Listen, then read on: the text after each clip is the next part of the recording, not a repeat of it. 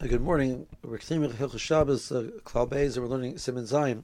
Now, the example of that the Chayyim is going to give, we again, uh, their ovens were different than our ovens, so it won't be exactly um, the same application, but the idea behind it is relevant. So let's see the case. Yesh shaposkim hataner. Um, they store foods inside of the oven um, to keep the heat. So that's not a problem of hatmona because it's not touching the walls. So you said we're, we're, good. Now they want to open it up, open it up Friday night and take out um, some of the food, and then seal up the oven again for the food which is going to be used for Shabbos morning. So is that is that something which is problematic or not? So the Chayyim says, uh, "Is uh, Gomer? Uh, this is problematic. Why? The Shema Yesh Kederis Shlo Nispashlu Adayin Kol Sarchan it's possible that not all of the there's various different foods inside of the oven, and some of them are not fully cooked.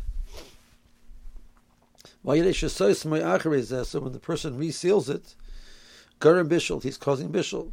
When the oven is open, the bishul process is slowed because the heat is escaping. And when you close the oven, the bishul process is being facilitated by closing the oven, by keeping the heat in.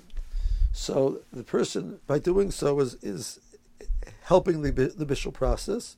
That's it, going to be usher under the isser of bishul. So this is not a hatmana issue anymore. We're moving away from the hatmana issue. We're saying we have a concern of bishul. So a person, um, uh, even the modern oven, the person has uh, f- various different foods which are inside of the oven, and uh, wants to open and take one thing out and then shut it again they have to be fully confident that all of the food is fully cooked before they can do that. If the food is not fully cooked, they cannot shut the oven door because by shutting the oven door, they're keeping the heat in, and that's going to definitely help the bishul process. Once the door is open, the bishul process is slowed tremendously. And by shutting the door, you're you're you're going to hasten the bishul process, and that's going to be an issa can also feel Now the scenario which he's discussing, so adding more insulation, which will help keep the heat in better, would also be problematic. That's helping the bishul process. This sister is going to be true, even if the one who's shutting it is a non-Jew. So now, um, so the purpose is to shut it. So you're asking the non-Jew to shut it the fact that it hastens the bishul is almost like secondary. Arguably, it should be like a psikration. We said Amir Lachim is mutter by psikration. So the Chayyim says that's incorrect.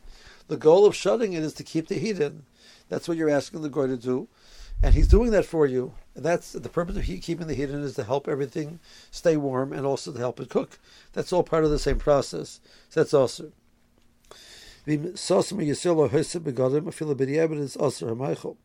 If the food was not fully cooked before Shabbos, the person uh, closes it up and therefore facilitates bishul. Um, person facilitates bishul on Shabbos, the food is also. And the Mishabur points out it reached Maachal ben Drusai beforehand, and so it's going to you're cooking it from already being edible to more edible, which is also to do on Shabbos, but the food is not going to be also um, at least b'di'evet. That's uh, when the Jew did it. Let's say a goy did it.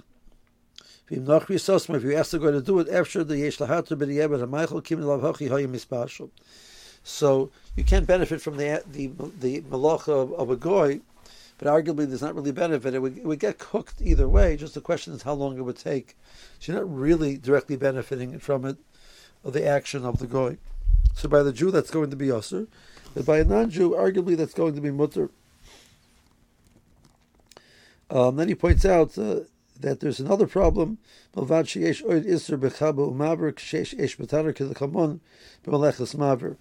If there's there's coals in the in the oven, when the oven is sealed, um, little very little air gets in, and so therefore the coals die down. When you open it up, air gets in that fans the flames. So there's potentially a mavir problem when you open the oven and a mechabeh problem when you shut the oven. So that's that's another problem. A person has to be aware of that. That would not be relevant to our ovens. Uh, this the, the the opening or shutting does not affect the the flame, but the issue, the concern of bishul is, is a concern. Um, so a person has to be aware. Say if they have uh, food that they want to serve Friday night, uh, the be- best uh, is to take would be to, theoretically to take all the unless a person is certain that all of the food is fully cooked. A person should take out all of the food at one time. Let's say a person has a cholent in the oven, and the person has which they're leaving for the following day. So again, the the cholent has to be um, fully, fully cooked. The chatzkila has to be fully cooked to the point you would be comfortable serving it to guests. The fact that it's mitama b'yafalo is not called bishul. Um, the fact that it gets more and more tasty over the night, that's not considered bishul because it's fully it's reached the point where it's fully um, edible to the point you serve it to guests. If it's less than that, so moving it from Machal soy to the point of serving it to guests would be a problematic, uh, a, a, concern of bishul, and a person could not would not if a person in that situation opened the door they could not shut it uh, with the chol- that cholent inside. Is there a concern of opening and shutting oven doors beside the impact that you have on the thermostat is a separate question, which we will clarify in a different share. Meanwhile, have a good day.